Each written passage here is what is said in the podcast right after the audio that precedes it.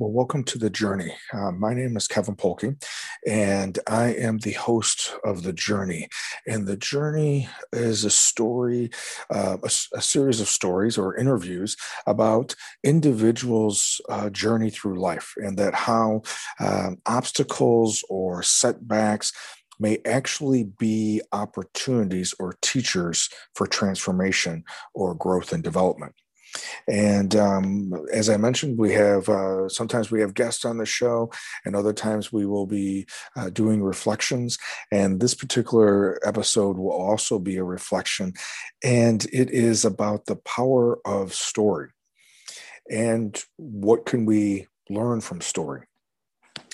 I guess the key to keep in mind when it is with the benefit of a story is that a story in itself doesn't necessarily have to be um, based in actual fact, meaning that it was written at a particular certain time period by a certain particular person, um, or if it was a true actual event that happened, or was it just a story that was passed on over time, um, maybe folklore or myth or fable because myth and fable just like story doesn't mean that it's falsehood.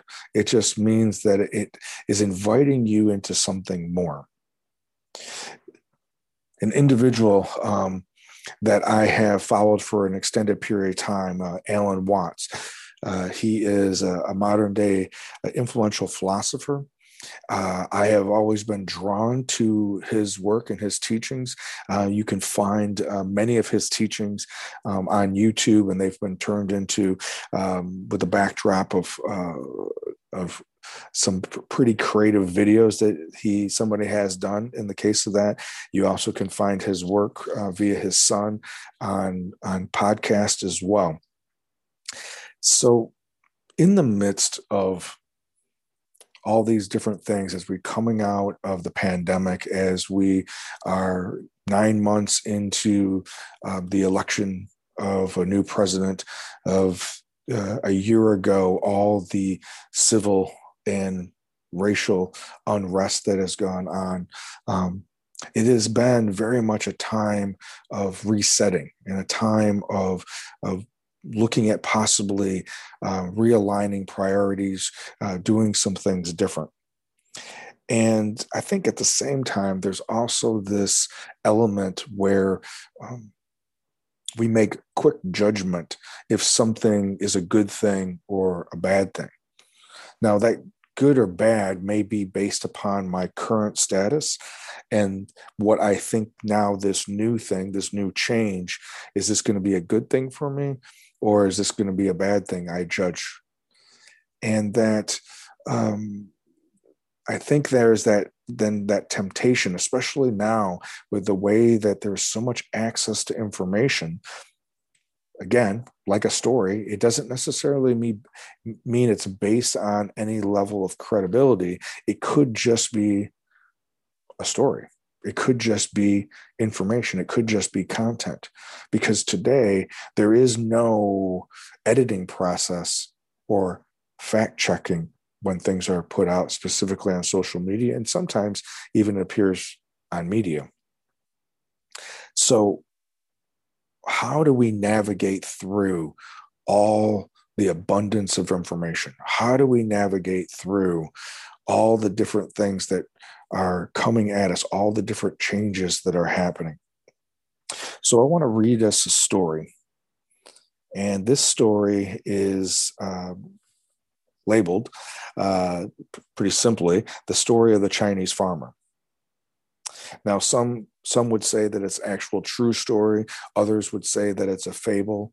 Uh, I don't believe uh, that it was actually written by Alan Watts. I believe it's much older than that. But nonetheless, let's just read the story. Once upon a time, there was a Chinese farmer whose horse ran away. That evening, all of his neighbors came around to commiserate. They said, We are so sorry to hear your horse has run away. This is most unfortunate. The farmer said, Maybe. The next day, the horse came back, bringing seven wild horses with it. And in the evening, everybody came back and said, Oh, isn't that lucky?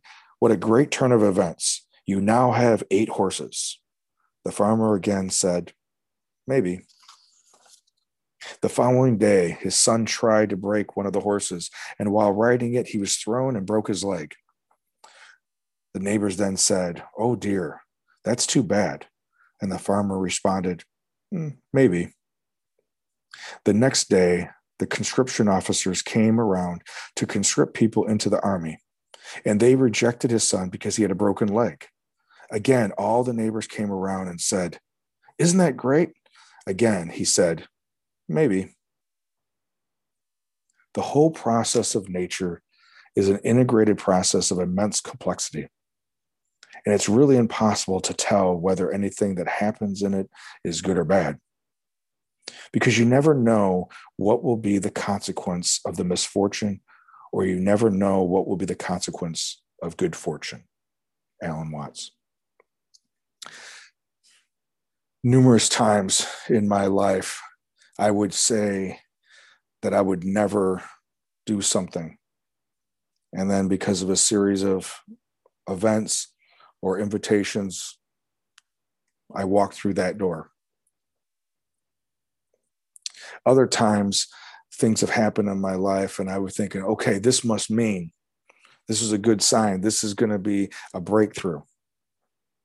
To come to find out that it was a, a one and done versus a, a ripple effect.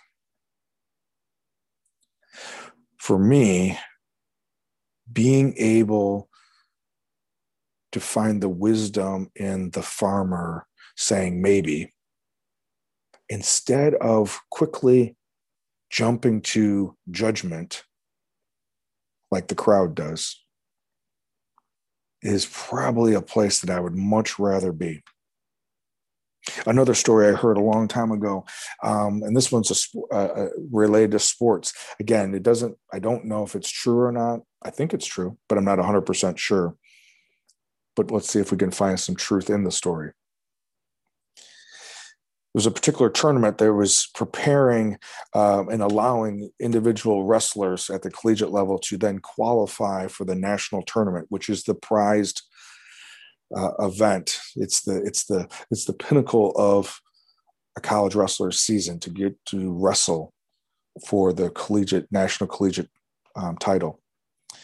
And so, in this particular, famous coach was was training these uh, these athletes and and bringing them up. And in this particular tournament, um, at one of the lower weights, uh, his wrestler was going back and forth, back and forth, and ended up losing the match with that, which then allowed him to not then qualify to go to the national tournament.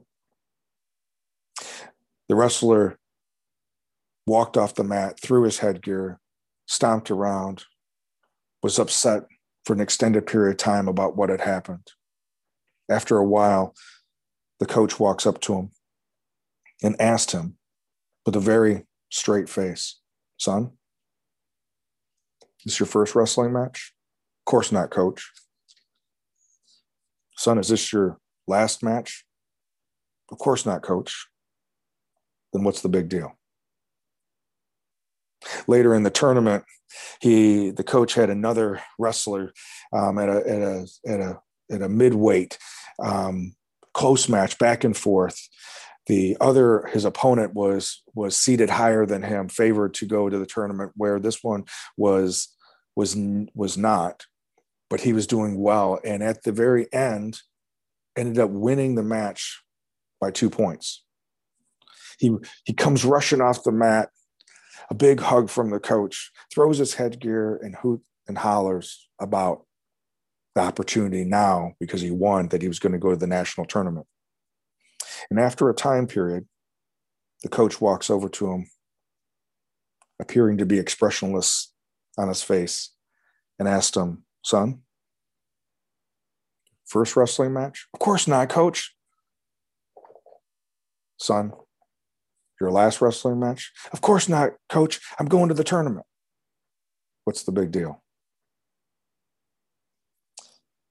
For me, I think the wisdom of the coach or the farmer of recognizing that yes, it is, there is a time to celebrate, there is a time to grieve, there is a time to um, look at an event, but to cast more judgment and give it more than just what we know about it, I think that can be all consuming and misleading.